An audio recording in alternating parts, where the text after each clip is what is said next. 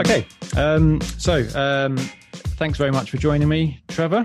Um, no problem. This is uh, episode three of the uh, Comedy Jam, the new podcast starring me.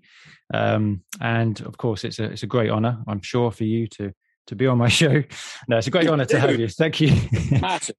Thanks so much for coming on. Um, uh, I I didn't know you um, or know of you really before this country, of course, um, came to my my, my mind and uh, my attention.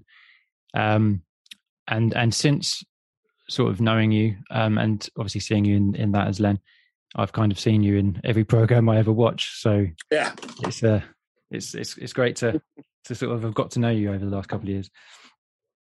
Um, so, oops. So uh, first thing I wanted to sort of sort of find out about was um, how you got into uh, acting in general, because you've obviously got a career that is uh, forty odd years now. Yeah. Yes.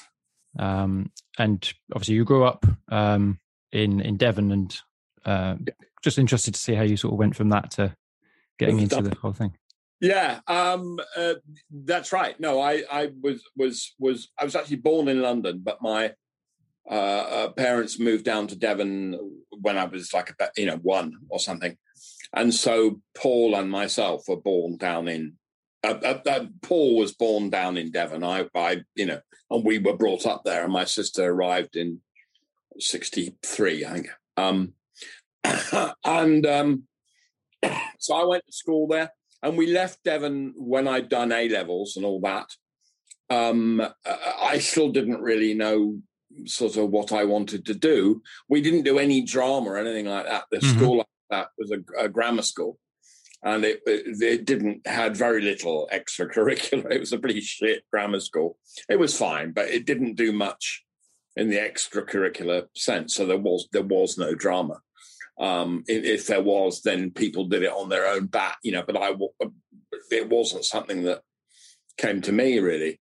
Um, and but, I then it was a you know I wanted to go and do do a degree, um, and it was a question of what I wanted to do. And I mean obviously it was going to be something I thought vaguely in the arts, but I didn't really want to do English, although that was the, the obvious one because I don't. Um, I just got fed up with having to criticize books. I just like reading them. I don't like having to write about them. Yeah. Um, I think a creative, you know, if there'd been because you know when I went to university, which is like donkeys years ago, you know, there weren't the breadth of courses. That now there are all sorts of things I could have done. Oh yes, there mean, wasn't anything then, really. You know, you did the standard courses, you know. And I thought, well, what do I like that, um, what do I think I might like that, you know, I haven't studied already? And I picked law. Yeah, you know, did, that was at Warwick, wasn't it? Well, I, I, I ended up at Warwick. I started at Kingston Polytechnic Kingston Polytechnic, I did my, uh, uh, uh, my first degree, a BA, and then I did a master's in at, at Warwick, which was only a, a year.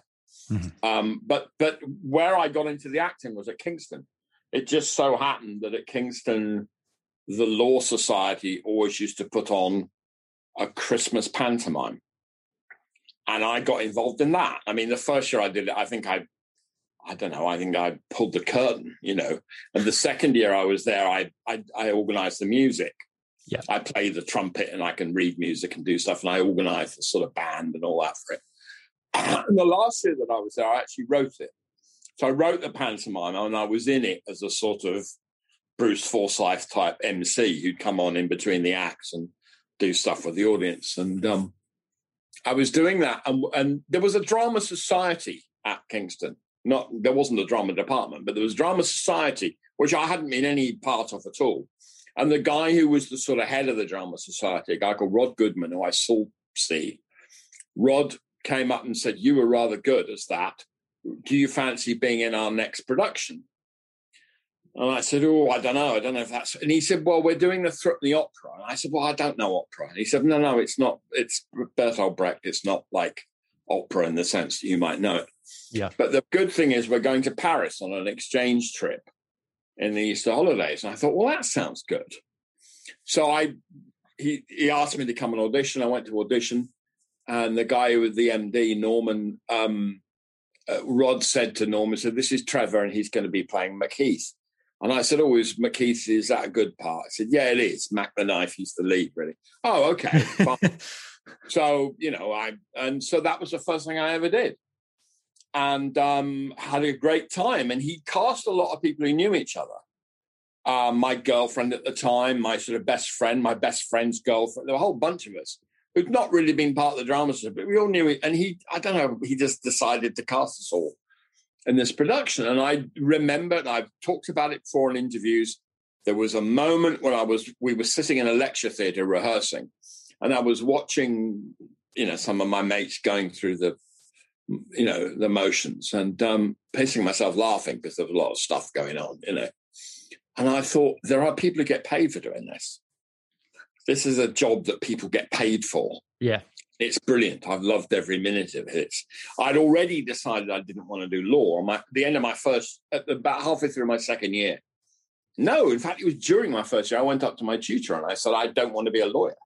I really don't want to be a lawyer. And I'm thinking of leaving and going to become a lorry driver.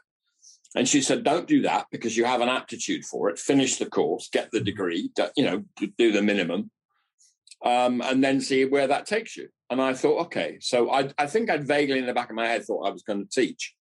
So I was going to do a master's and teach law. But the thing about the the drama the drama hung in my mind after you know the, the, the third year. We had a fantastic time in Paris, um, and I thought, no, I've got to give this a go. Yeah. And so I went to Warwick. I did a master's. I got a qualification. I actually then taught for uh, two years in various places. South, uh, South Bank Polytechnic of the South Bank. Right. Yeah. I, I, lectured in law, so you know people who had to do a bit of law for, on their courses, like people like bakers and engineers and people like that. I did the law, you know. But I was I hadn't got any money really, and I, it was a question of you know. And in the end, I got a grant, and I applied for drama school. And the place I got into was a place called the Drama Studio, which is in Ealing mm-hmm. uh, where they like you to be a bit older. They won't take someone straight from school. Um, and um, uh, I, I've been to a few places. I was offered a place at Mountview, I think. I also failed to get into RADA. I'd failed to get into Webber Douglas, I think. Um, but anyway, so Mount, and then the drama studio offered. And I like what they were offering at the drama school, drama studio, because the average age there was 25, which is what I was. Um, was I that? Yeah, about that. I was maybe 22 or three, something like that. Yeah, certainly. I've done the masters as well as the I've been, I'd done a degree in a master. So yeah, I must have been getting on that way. And there were 30 year olds on the course. I mean, that was the, the point of it, really. Um, uh, and um, and that was it. It sort of, and I knew once I'd started at drama school, you know, it, it, it, it's not one of the bigger drama schools. It, it was a, there were a lot of Americans on the course, and we all keep in touch. We're all friends. It's weird. We have this weird. I mean, we did a a mass Zoom recently, forty years later, to see. You know, uh, we've kept in touch, sort of. a couple have died, but um, and out of the forty, uh, 21 were on the Zoom. So that's, that's amazing. Bad. Over forty years, yeah. And uh, none of them I don't. I think probably I'm the only one that's worked as an actor all the way through that time. Um, the only famous person is, do you know um, uh, Julia Louis Dreyfus? Yeah, you. Uh, She's in Seinfeld and Veep. Yeah. Her husband, Brad Hall, um, he was on our course. And Brad, in fact, left so he could go and do some work in the States and he ended up on Saturday Night Live. As did Julia. They were they'd been an item for like you know forty five years probably. Um, and I, in fact, I saw them doing Saturday Night Live. I, I, you know, managed to get a. They invited me when I went to the first time I went to New York. I went That's to grand. watch, you know, the rehearsals and the, you know, and the recording of Saturday Night Live. And so Brad's the only person. You know, he now he, he was in he appears as himself in some episodes of um Curb Your Enthusiasm. Oh, I love that. Yeah. Yeah, he's in that. I mean, so he's Julia's husband. He is himself. He's Brad. You know, and there's there's a few. He's not in it very much, but he occasionally crops up because Julia's in it quite a lot. Um, and uh, but other than that, most of the people haven't kept going as actors. You know, um, and the other thing that happened while I was at the drama school, it was only a year's course. Um, we were unlikely to get like top agents because the top agents tended to be a bit lazy and they wouldn't, they'd only go to RADA and LAMDA and a few others. They wouldn't come to the drama studio. Um, I was lucky that there was a competition called the Carlton Hobbs Award, right, which is a radio drama award. And I think it had always been called the Radio Drama Award. And this year, because Carlton Hobbs, who was a great radio actor, had died in 1980. So, or 79 maybe. Um, and so they changed the name of the award and made it the Carlton Hobbs Award. So I was the first winner of the Carlton Hobbs Award. And which was like all the drama schools used to send like three or four people and we'd all read bits and we'd choose bits we wanted to do and we'd do a, you know, a, a group thing and all that. And um, we did very well. We, and the men's became sort of first, second, and third. Um, I beat my two best mates sort of to get it. And the point was, the, the great thing about it was that it, it meant the first prize was a six month contract with a radio drama rep and an equity card, which in those days was crucial. You couldn't work with that one. Yeah, I was going to say. I mean, that must be quite a, a leap of faith to you I, I, know you said about Daisy how you know she was never going to have the traditional nine to five, and to go from having a grounding in law and enjoying something and then trying to work out how you could do that as your as your living is uh, is a leap of faith, I suppose. To it, it, it is. I mean, I, my par- my parents were supportive. You know, um, I, my mum was very. I remember my mum said. I said years after, you know, I became an actor. Um, I mean, she died 20 odd years ago, but I remember saying to her, do you, you know, do you think I've made a good decision by um, becoming an actor? And she said, I do think it's a waste of a good brain. and I had to explain to her that I actually use my brain way more as an actor than you I ever did as a lawyer. Because in a lawyer, the whole thing about being a lawyer is that you've got to, it's remembering things. Yeah. My best one of the people on my course is still one of my best friends. He's actually my solicitor. She has a photographic memory. She can remember every dance, every drink we ever had in uh, when we were, you know, students.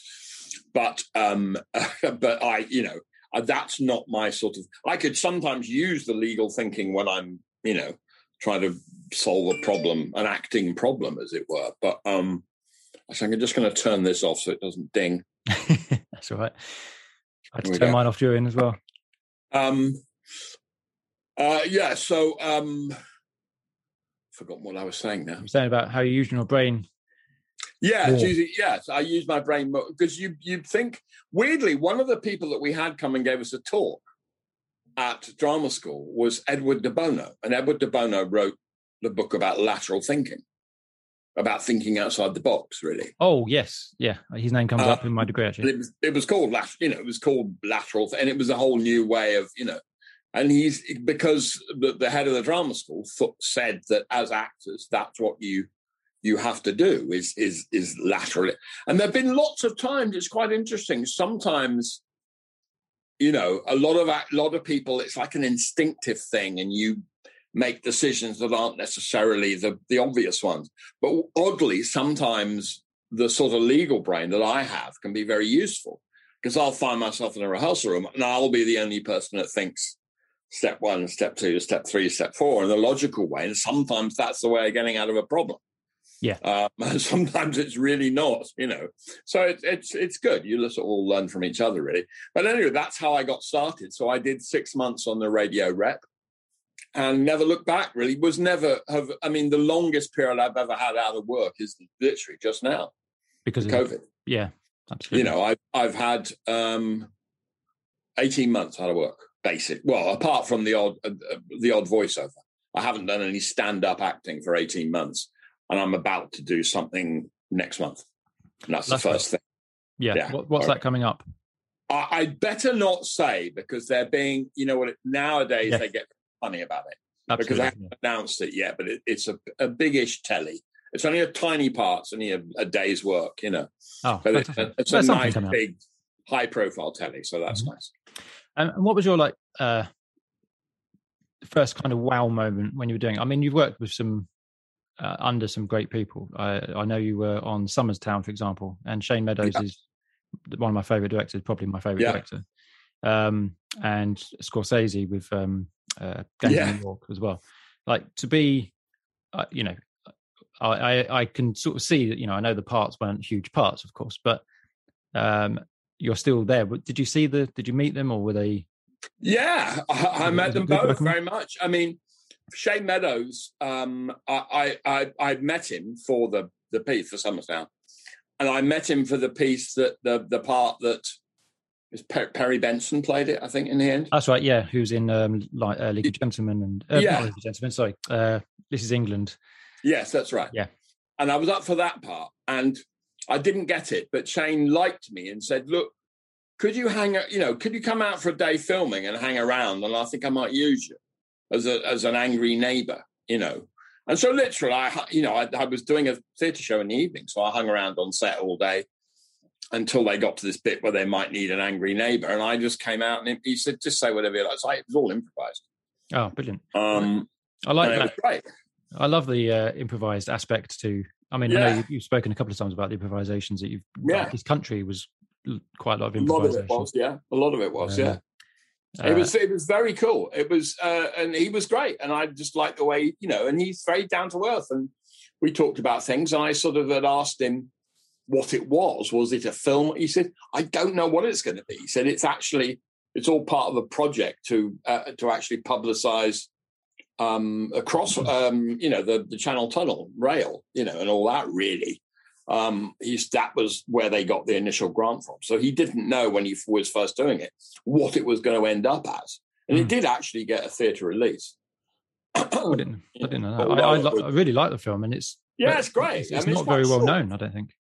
No, it's it's not that well known. No, but um, the Scorsese thing. Um, that was well I, i'm cut from the film you don't see well you see me for about a quarter of a second i had one line that was cut um, and you see me for briefly for a quarter second looking surprised probably because my line had been cut but, uh, there's a scene where um, um, DiCaprio comes into the mayor's office, played by Jim Broadbent, to ask a favor or to ask for something and um, and uh, he he inter. I'm in the middle of the pitch. Basically, I'm talking. I'm trying to sell uh, this thing, a, a, solution, an elixir that cures people of TB. And the mayor, who was completely corrupt, wanted to get all the Irish people who just arrived off the boat, all of whom who had TB. He wanted to get them to vote for him. So basically, he needed something that was going to cure their TB to the extent that they were able to come and vote. So okay. it was all very corrupt, you know. So I had this line about my elixir will soothe and you know will cure anything, blah blah blah. So, um, but that came, that again, it was. Um, I met.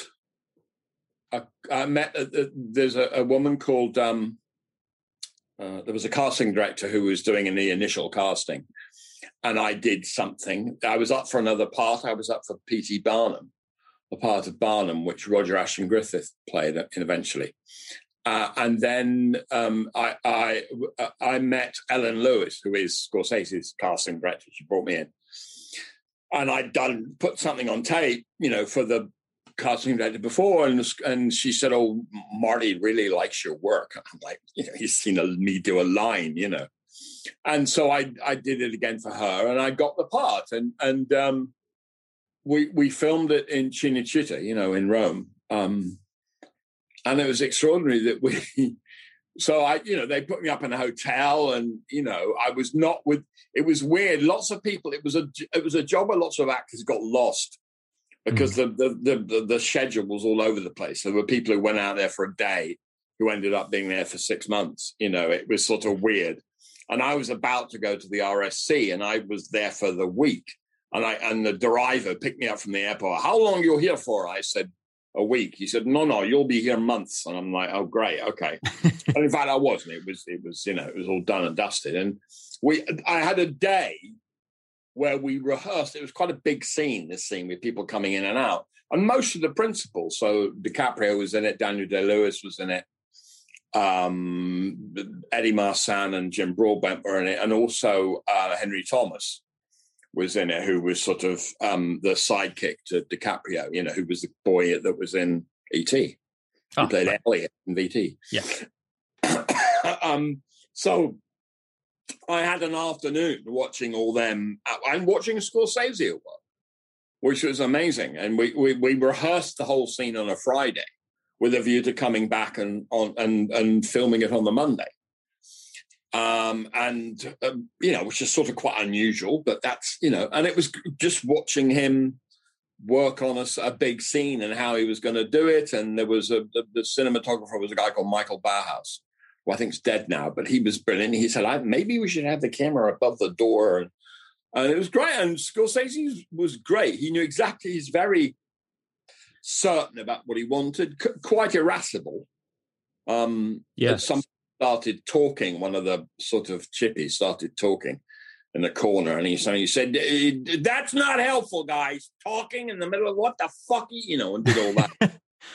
and um, and that was fine. And and I had this line. So so he came to my bit, and I had this line, um, something like, "My elixir cures diseases of the blood, this, that, and the other." I, there were about three or four things, and then it was dot dot dot.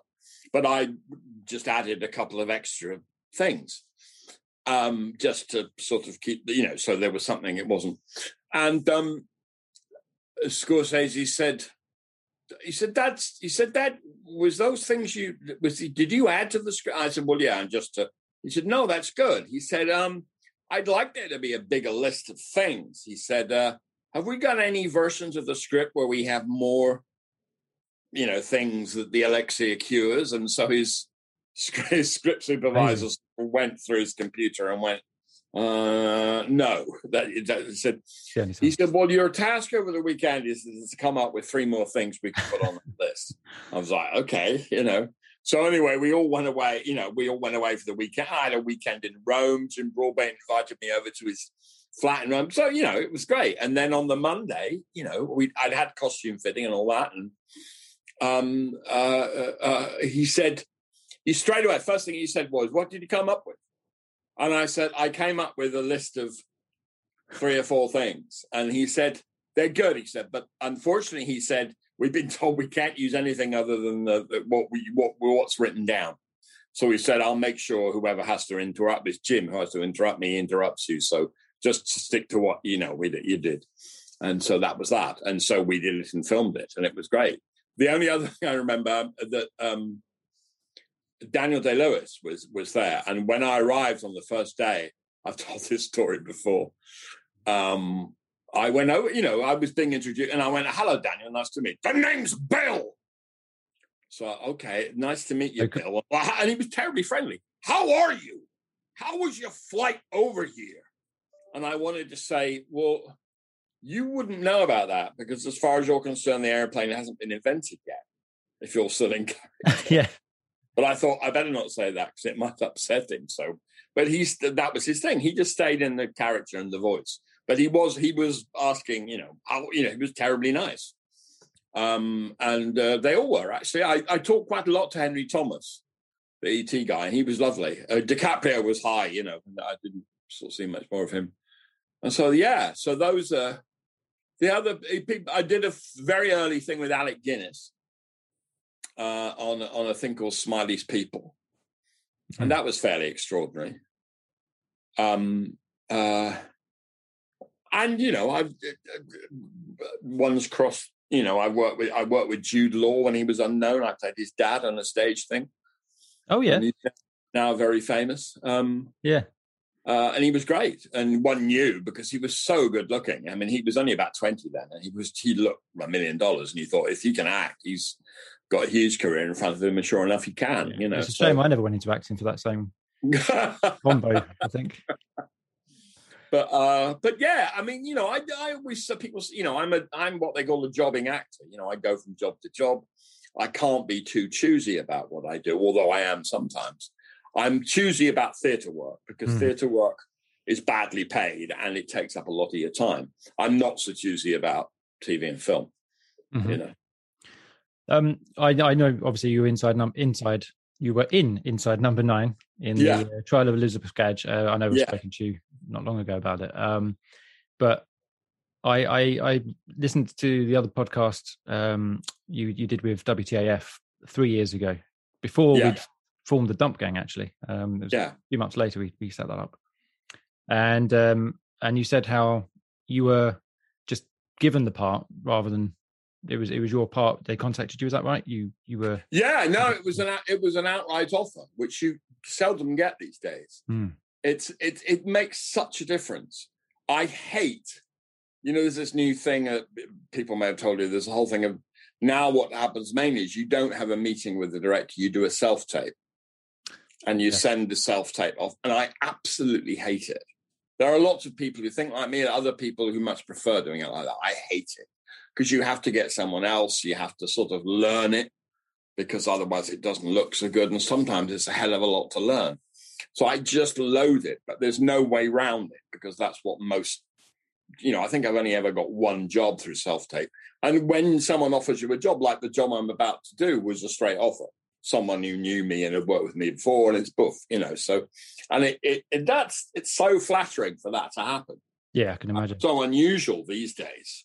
Usually in theatre, people know who I am, and if they want me, you know, I work for. There's several theatre directors who I've worked for quite a lot, you know. Um, but um, and in you know, that's the whole thing. It's like it's working with directors more than once. That's the whole thing, and you know, and it's thankfully there are there's a few of them around there who Mhm. sort of quite like having me around, you know. So Yeah. Well, when you work with when you work with on that show, obviously it's well known for the dark twist that Yeah. happens every episode. Even you know, there's lighter episodes which I I don't really uh, rate as highly as the darker ones. And Elizabeth Gadge was obviously one of those darker episodes.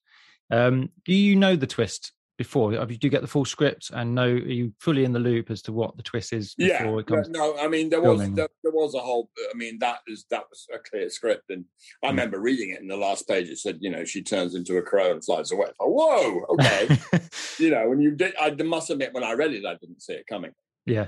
um and I, they did a fantastic job in it we filmed it in a very drafty sort of warehouse somewhere i don't know outside london somewhere Yeah. but it- uh, it was great fun to do yeah it's nice um, because I, I think the uh, there's only one episode of the entire set. I think there's now well by the time this season ends, that'll be 37 episodes. There's only one episode where I've guessed the twist before the before it happened, and every every other time it's been you know just a, a complete surprise in in every every case. So They're really clever. They're things Yeah. that they're really clever. Those guys, and and they're very low key. I mean, they don't. You know, they're they're very bright and intelligent, but it's not all giggles. It's not all sort of. You know what I mean? It's quite not serious because everyone larks around a bit, but it's um. But they know what they're about. Those um, Reece and, and Stephen. I get the impression there's they're, they're hardworking um, Yeah. on set, and No, they do. They you you get through. You know, you you do quite a lot of work. You know, um, there's um, they've got this thing where you if you've been in it once, you can't be in it again. No one's been in it more than No, once. no, and I like Apart that. from that, you know, that is Yeah. quite good actually. Yeah, exactly. You think it's like, oh, wonder if they'll have me back, and then you find out, oh no, no. There's a few jobs like Poirot was like that. I got offered a Poirot. Uh, and uh, uh, and I was all set to do it, and then they found out I'd done one before, and I said, oh, "No, you can't be, because no one's allowed to be in Poirot twice." You know, whatever. I also had one of my favorite um, comedians of, of all time, uh, Julia Davis. I, I, I run a Julia Davis fan group on Facebook, and um, Right. uh, so her being in one of the episodes of series two, I think, was was also a, a bit of a treat to to have. I met her for what was I up for? She did a the last series she did. Um, the last series was um, uh, Sally, no, Sally Forever.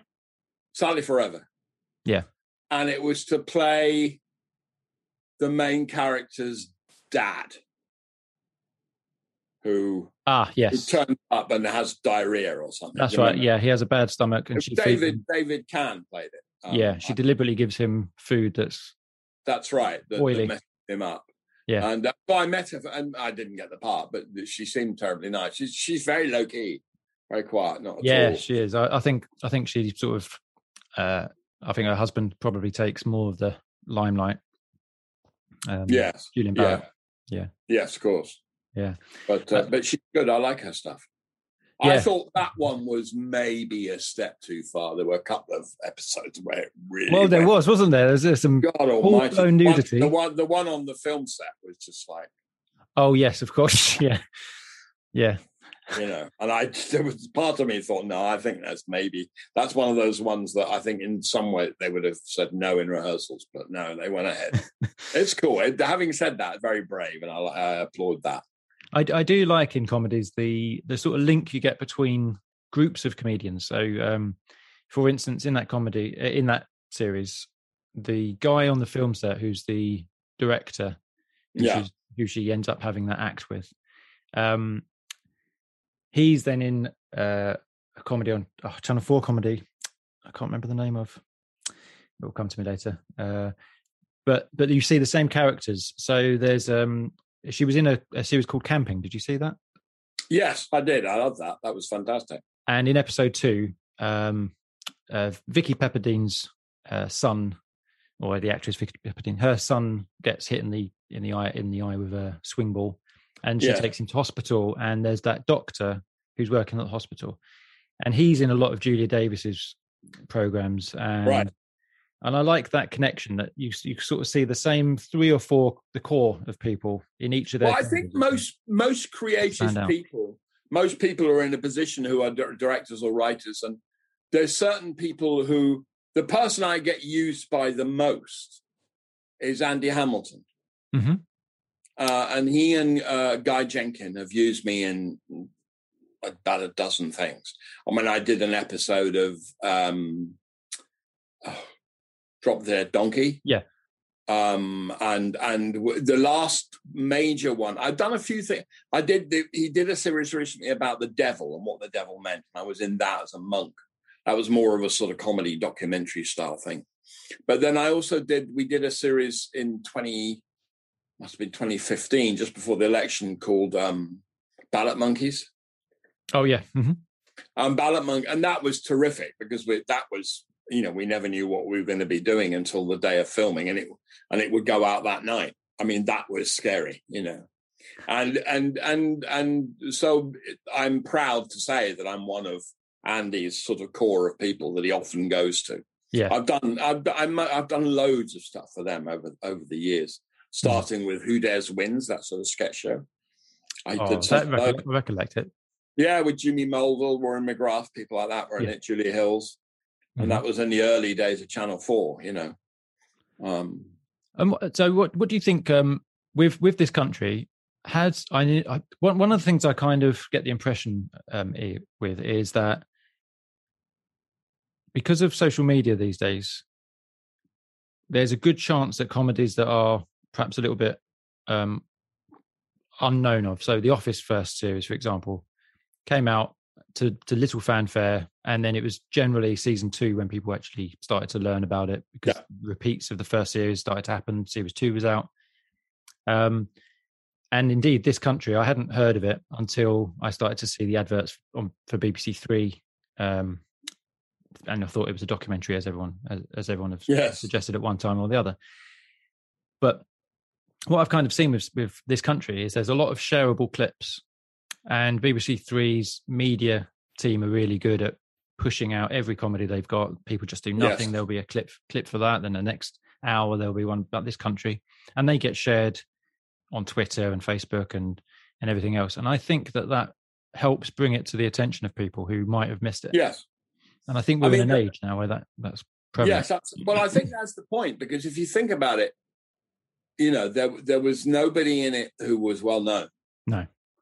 Um, there was nobody in it who had any. I mean, you know, half the cast have never acted before in their lives. Yeah. You know, uh, Charlie uh, hadn't, nor had uh, my brother Paul, and nor had Michael, who played Slugs. Slugs, um, you know, had never acted before.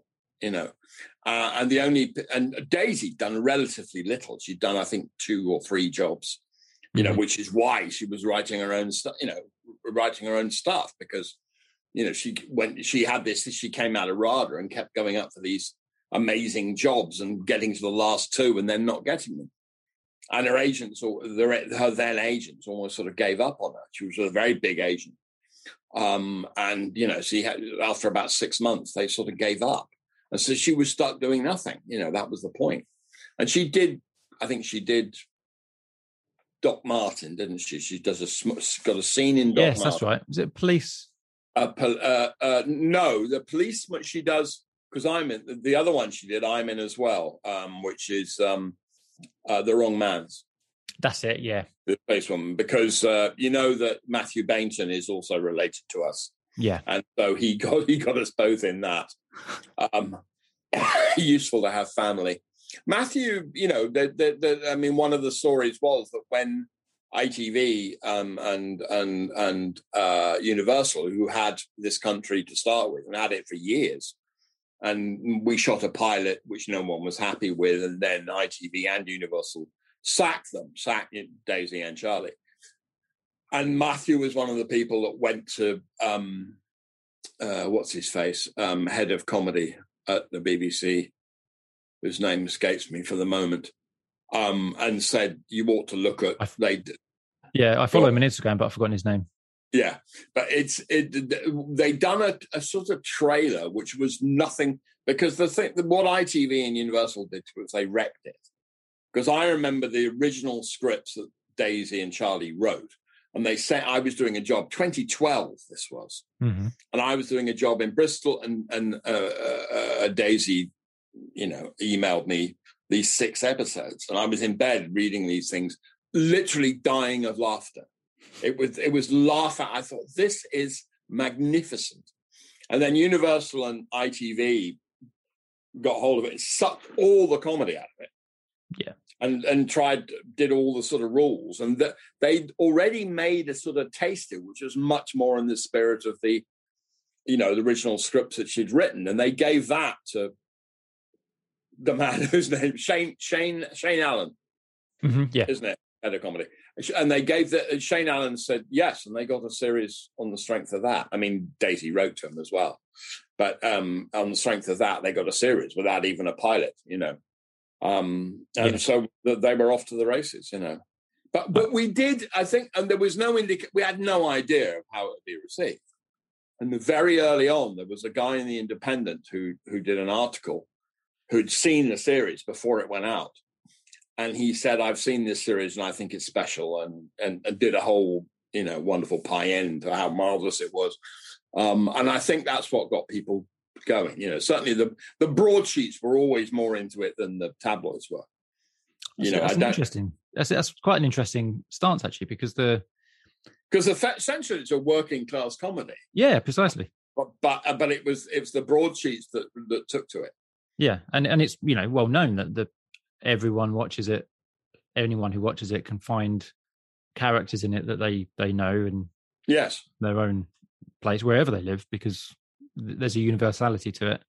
It's yeah. not just it's not just specific to the Cotswolds, even though it's set there. It's a it's a it's a country it's a comedy for the country, hence the title, I guess. Uh, yeah, yeah. What plays into that. No, it's interesting that that sort of you know papers like the Mirror and the Sun and the the Express just were very late jumping on the bandwagon Hmm. there.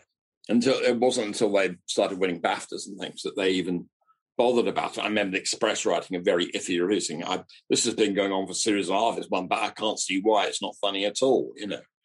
And you thought, well, okay, you know, but um, it seems to have gone down. And you know, people, what what it is is that people who who like it sort of love it. I think that's the thing. There's a, yeah. a huge you know, uh, you know, I uh, wherever I go now. I mean, I had to go in and have a haircut at a posh barber's for this next job I'm doing, and it was one of these places which is full of beautiful people cutting hair and having their haircut. And all the people to do with this new job I'm doing all knew started one wanted to talk about this country, you know, which was great, you know. Yeah, that's really amazing. Are you most recognised for that? Do you think? Of anything um, or obviously you're in a lot of things I mean, i've never been someone who's completely rec- you know i'm not sort of recognized that much for things that there was a series i did some years ago with tim Spall or frank stubbs promotes and that I used to get that was like primetime ITV for a couple of seasons, and I used to get quite a lot of that of that. Uh, but no, once in a while, it's not. You know, I don't get mobbed. You know, it's not not like you know a few people. But if I'm working on a job, people within the industry know it. You know, yeah, very, of course, yeah. That's that's the thing.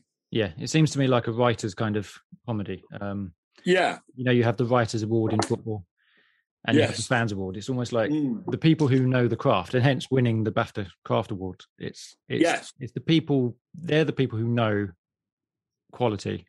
Yes, we didn't win it this year, though. Pat, did we? Um, well, I mean, they, they only sometimes know quality. I mean, we we had won it before, so I I thought because well, I'm going actually. It's uh, is it not next Sunday? It's the Sunday after. Oh, is it? Uh, to the BAFTAs, yeah. Uh, Daisy's going, and I'm going, and I think Paul's going, and that's it. Charlie decided he would rather go fishing, even though he's up from the ward. but I think he thinks he won't win. He think he thinks that um, uh, Paul Ritter will win because he's no longer with us. You know. Yeah. It'll be one of those posthumous ones, I think. Well, um, we'll see. But um, I, I like fishing, so I, I, you know, you get something good out of that as well as yeah, win-win. Really, it's like betting on your football team to lose. Yeah, uh, he's he's uh, Charlie was delighted to have been. He really was thrilled to have been nominated because he does often get overlooked because Daisy's so out there, and they are so different as people, you know. Um, and Daisy's so out there, and you know, doing you know quiz shows and yeah, of course. And things like that. And Charlie's so not into any of that. And I mean, he just didn't want to go. He's been to quite a few ceremonies already. He went to the first BAFTAs one where they won a few. But yeah, he, he also went alone, didn't he? One, one. There time. was one he went to alone and picked up the award. Yeah, that's right, and did a speech. And I think it was the television Royal Television Awards or something. Yeah. But um, yeah, but he's I think he's had enough now, and he's, he's you know he's doing other work. You know, he's done a big. Oh, of film. course, he was in Greed as well, wasn't he, with Steve? Coogan? Yeah, he was, but he and he's done another film recently, a sort of with all sorts of people like Sam Rockwell and Adrien Brody in it, a big mm. that Tom that Tom George directed, a sort of mystery oh, murder yeah. thing, a black comedy. Yeah, I don't oh. know what it's called. Wow. Um, I mentioned Steve Coogan there. I, am a big Partridge fan. Do you have any? Uh, do you like Alan Partridge or? I love. I mean, I think I'm an, the one the series in the motel. Yeah, I'm Alan Partridge. Is is probably the best one of the best ever sitcoms that's been. I think. I think you know I you know my comedy stuff. I I still think Tommy Cooper is the funniest person that ever walked. Um, so I'm, that's very old fashioned. I still I think Spinal Tap's the funniest film that's ever been made. Um, and there are certain people, Billy Connolly, um, very much so. People who have me in a second, Morecambe and Wise.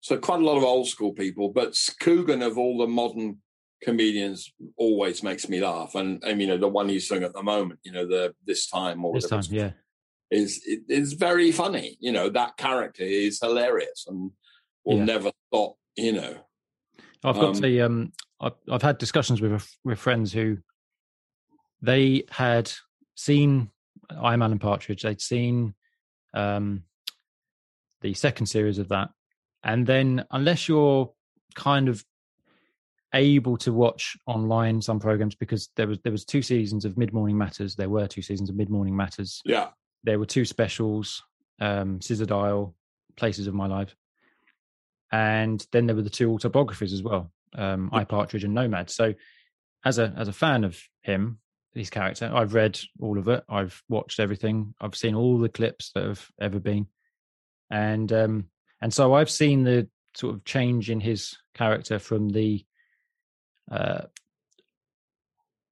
downtrodden character from from the travel tavern, yes, through to the overconfident star of this time, host. Yes.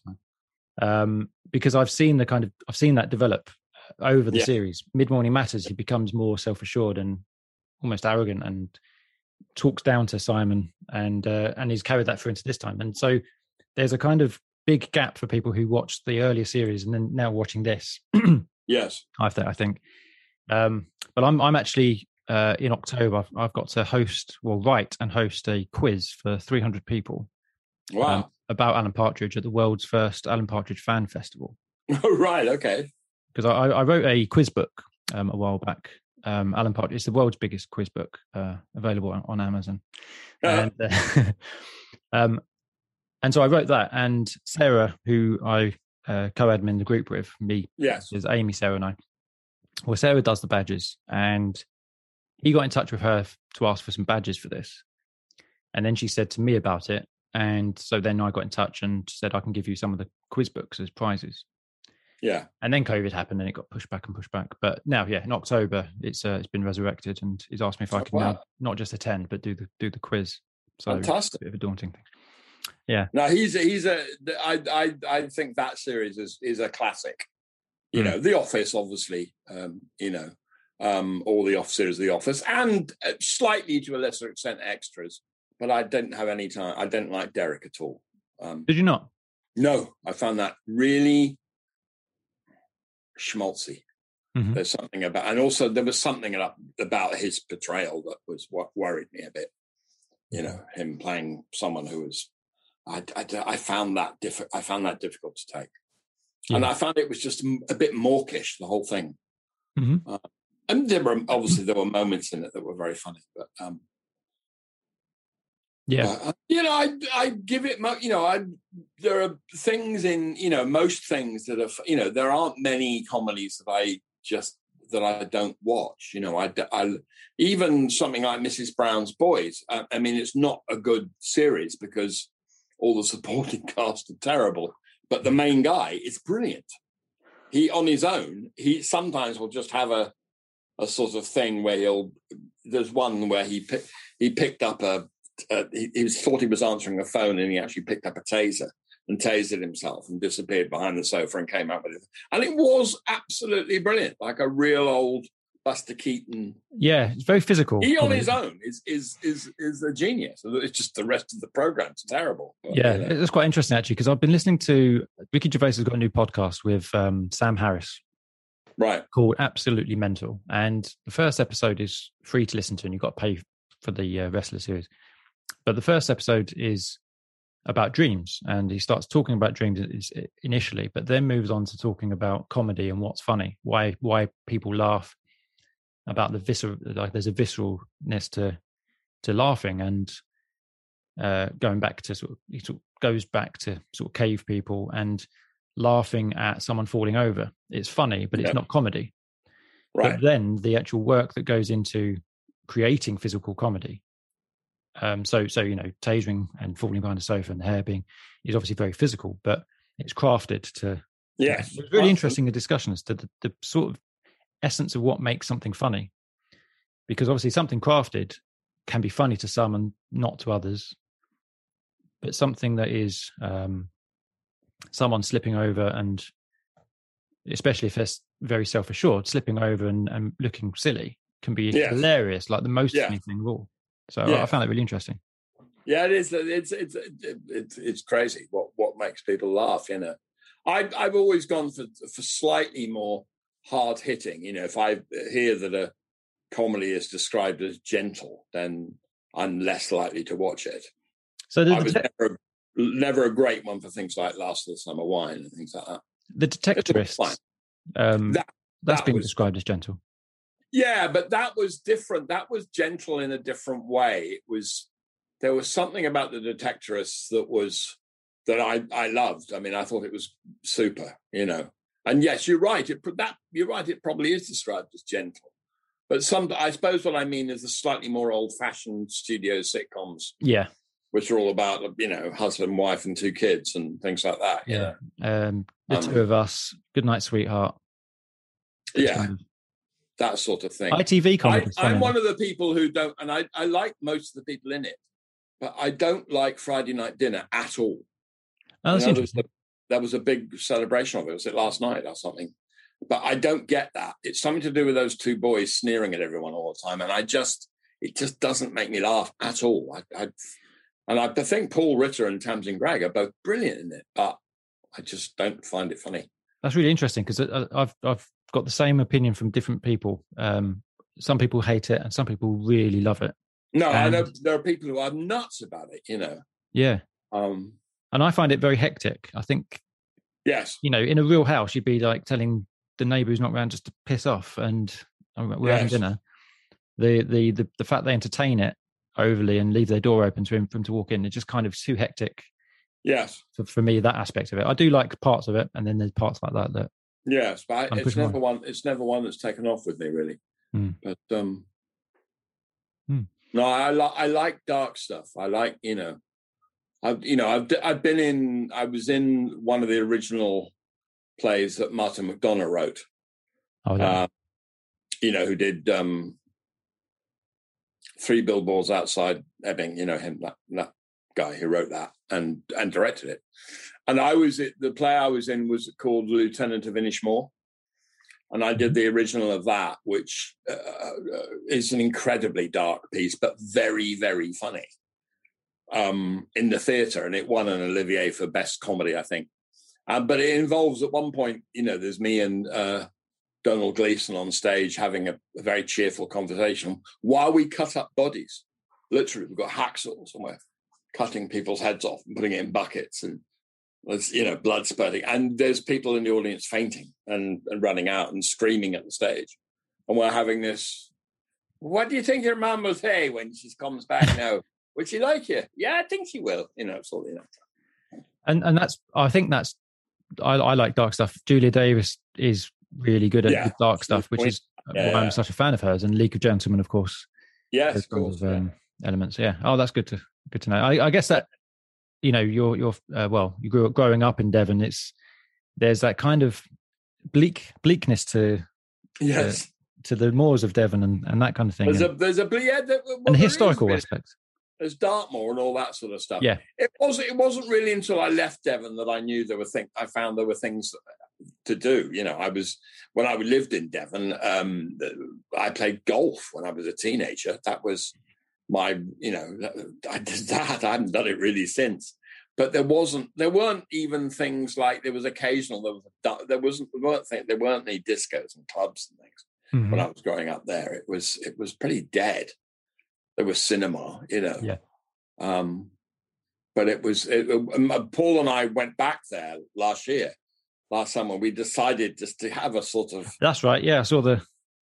You had a hotel, didn't you, overlooking the sea? We had a lovely hotel. The hotel was the best bit of it, which we knew about anyway. The Commodore at, at Instow, and um, we got horribly depressed by it. By actually the town that we we were brought up in, it was it's dead. It's like it's been bypassed. There are bypass. You don't go through it anymore. You go round it and it shows. Mm-hmm. Everything's peeling and everyone looked depressed. It was really depressing. And it's interesting because on Facebook, there's a guy who started this uh, club of memories of Bideford, um, which we, with Paul and I both joined because there were lots of memories and people talking about fish and chip shops from the 1960s and Chinese, you know, and I put the school photo on and people were identifying people. And I actually got in touch with people I was at school with via it. And so we were up for it just to sort of have a look, and it was very, very depressing.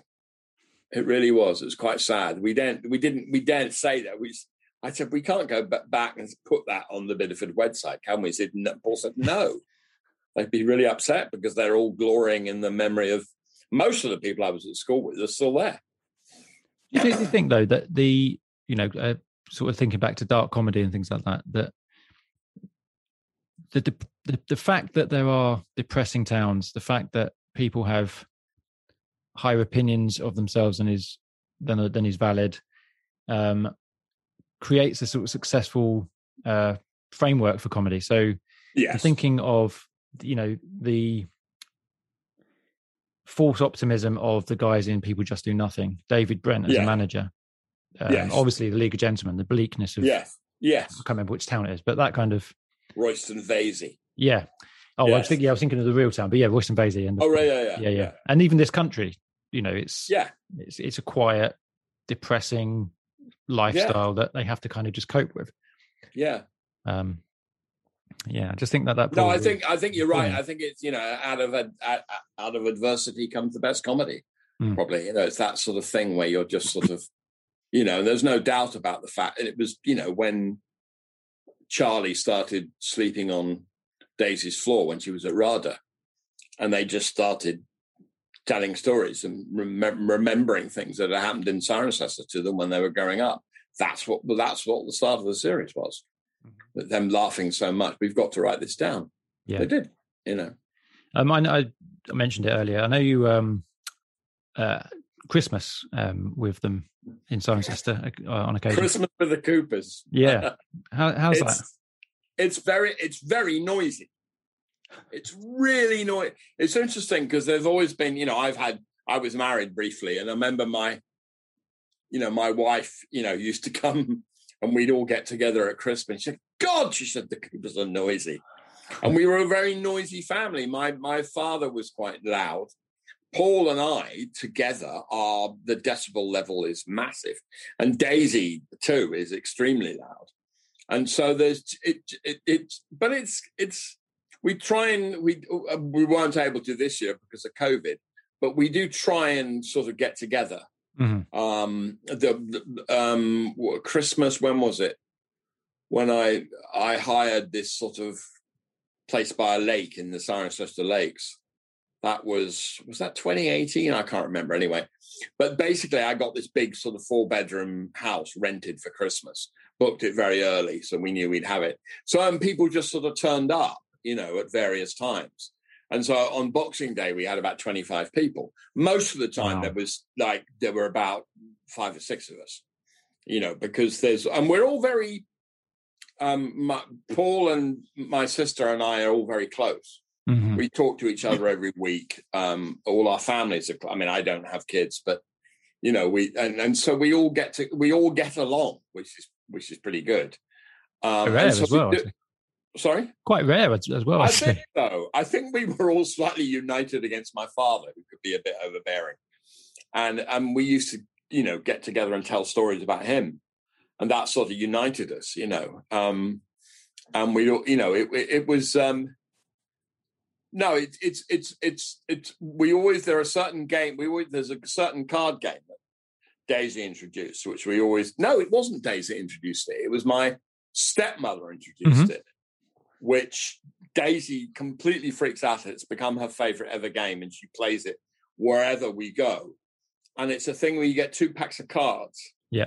And you wrap up lots of presents. Lots, some of them are foolish presents, some of them are really nice presents and some of them are like things like um, lottery cards, lottery tickets, and things like that. And some are really awful. Some's a tin of beans, and then you know, and so you get this whole bat pile of presents, and everyone gets a, a you know, probably depending on how many people there are, there's normally about ten or twelve, but you get about three or four cards each. And every time a card comes out, you can pick a present that uh, corresponds to that card. Gotcha. Yeah. However, once the, the the, the pile of presents has um, has worn out, then if you get a card, you pick the present from someone else's pile. Ah. So you can spot. People are starting to work out what the presents are, and we we do. it gets it. It's it's it's mad, and it's to do with and we, you have to sort of sing all the time. When the ace of spades comes up, everyone goes, "The ace of spades!" Everyone get up and do that. It's just really noisy. I mean, we always we used to do it on Christmas Eve at, around at, at Paul and Jill's, and Daisy and Charlie would come over, and a lot of Charlie's mates would come over, and we'd all sit around and we'd play this game. And God knows how the neighbours didn't complain. It was so people screaming at the tops of their voices. Because I, I remember the card came up, you know, the five of clubs, the five of clubs. You know, you know all the people leaping up and down, and you know there'd be sort of a nickname for each parcel. So you know there'd be one that was quite obviously a lottery ticket. The lottery ticket, the lottery. You know, it'd pass passed around. It, it it's very. And we play, we always used to play. We play a lot of board games, things like that. You know, there's a lot of that goes on. You know, mm. um, um, and and that's always been part of it. I mean, it, we haven't been able to have a Christmas like that. We didn't last year. I think we didn't the year before because I think we were. I can't remember why. No, I was working. That's why I was. I, I was, I was doing a theatre job, so I only had two days off. Yeah, was it you know. 2018 then? Because um, I remember that there was that carol everyone had to sing a carol. Yes, that was two, it was 2018. yeah, and we, that that was on the Boxing Day when there were about 20 people there. Yeah, because we all got everyone in the dump gang doing it as well. Yes, and we all, we all I can't remember what we sang. Away in a manger, wasn't it? Yeah, I think. Yeah, I think it might. Uh, we also and Pip was there, and you know, newly born Pip, um, and all that. And yeah, we all sat there and did that. And that's, I mean, that's also you know, uh, Daisy's family on the other side, her, her, her Uh, mother Will's. and people like that. You know, her cousins Yeah, they were there as well. You know, so it's it's it's quite a big when when the whole extended block get together. You know, who are not like not Coopers, who are like other people. You know, Hmm. Cracknells. I think she was down in Southampton uh, a day or two ago, down in my neck of the woods. She was because she's I can't remember what she's. I think she's maybe doing the Witchfinder. Ah, with Uh, um, Tim Key. Tim Key, yeah, I think Yeah. she's out at the moment. But yeah, I saw the thing on Instagram about the hotel with when Yeah. Pip turned up with the binoculars. She's so sweet, Pip. I've um, I've set up a new Facebook group for the Witchfinder just to be, you know, set up the, the new Yeah. bump gang when it comes out. Well, that was the thing that was uh, literally that she'd done one day's work on it, and the COVID happened, and they had to put it back for you know over a year. You know, It's a shame because that that sound on you know on paper it sounds really because quite it's a sort of road. It's a sort of road trip with a witch. Yeah. it's basically a lot of talk. Uh, I heard Tim Key talking about it, and he his uh, influence was um oh fucking great film. Uh, the film with Charles Grodin, who's just died, and Robert De Niro, when they're on the run, the bounty hunter film. Um, I know. but Robert De Niro is a bounty hunter, and Charles Grodin is the person that's being brought in, and he won't go on a plane, and so they have this extraordinary road trip across the. I can't remember. I don't know it myself. One of the great comedy films, and he Charles Grodin, who is brilliant in it, um, he died like last week. You know, um, mid mid midnight run. It's Okay. called. And it, so, if you ever get the chance, it's that's if you like comedy, that's one of the great films. And all the little funny, little weird characters are all involved. They're all sorts of gangsters and people. It's a great film. Grand. Okay. One of the great sort of, you know. Yeah. So that's that's based on got a basis on that. I, I think that basically the the uh, uh, Tim Key was on, I think, Big Breakfast or something, talking about it and saying that that was one of his influences. The idea you get these two mismatched people, one of whom's a complete pain in the ass, having to do this big journey, like a road trip across the country, you know. And that's that's sort of what it is. I think. Oh well, can't wait for that to be worked on a bit Yeah. more. Yeah. And there's another one she's doing as well soon, isn't there? Uh, There's a thing I don't know much about that. I saw a thing announced about the um housing estate. Yeah, poverty it's line. like a, a- it's like, it's like a sort of woman living on benefits with a ten year old daughter and all that. Yeah. And it, it got very good press as a book, you know. And it, it, the character sounds like Daisy, sounds like it's perfect for her. But um, I, I don't know much about. I haven't. No. I personally haven't spoken to her in a week or two, not since that came up. But um, Hmm. I'll see it. We do. You know, we we get in contact quite a lot. We you know we have we share a weird love of sort of terrible TV programs. Um, we both are huge. Our our guilty pleasure is Catfish. We any version of Catfish. We've got to watch that. And uh, there's a few other things. And well, uh, there's one about any of those weird documentaries. There was a documentary about dogging. Oh really? Oh, on Channel Four. And- Yeah, Yeah, I've watched it a few times. That's one of her favourite programs, and all the people are in it. Oh my God. exotic- Yes, because there's two large ladies. wear they wear exotic masks, so you can't. Yeah, Is it the one where there's two really large ladies and this guy in the middle who's tiny? Yes, yes, And-. And and they're so mean to him. They're like, um, yes. oh yeah, it's every it's every guy's dream to have two women. And, and you just look at the two women he's got, yes, they're, they're and really fearsome. and it, it's like That's they've told him. To, anything like that. She loved that. There's a there's another one that was all about a. There's a club. It's like a sex club, and it's a place where you go and swingers, like a swingers club, yeah, and people go, and all these people turn up who've got no hope of actually meeting anybody. You know, ladies beyond a certain age, and it, it is just. I, I remember it came on. I started. I thought, God, this is. Bad. I've got to. And I, I, I, I WhatsApped Daisy and said, Have you, have you watched seen this? And she said, It's my favourite program. Well, She'd already seen it before when it first went out. if I recollect that guy in the in that dogging one, he he goes out to the woods and then decides he wants to call it off because he's he's that they're like getting on with business and, and he's like, can we go home?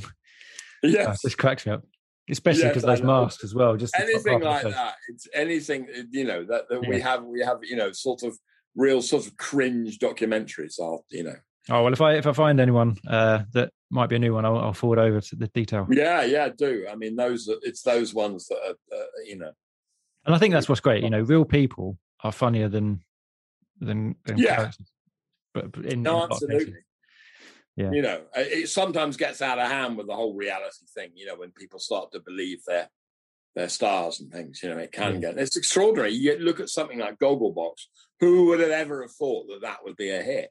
Mm. People watching television, and it sort of is. They've been quite clever about who they found, and they sort of weed out the people who are sort of boring. And there are some people who've been in it from the, Yeah, absolutely. from the start who were wonderful. You know. Yeah, and others, you know, Charles, I can't remember their names, uh, Mary and can't remember his first name.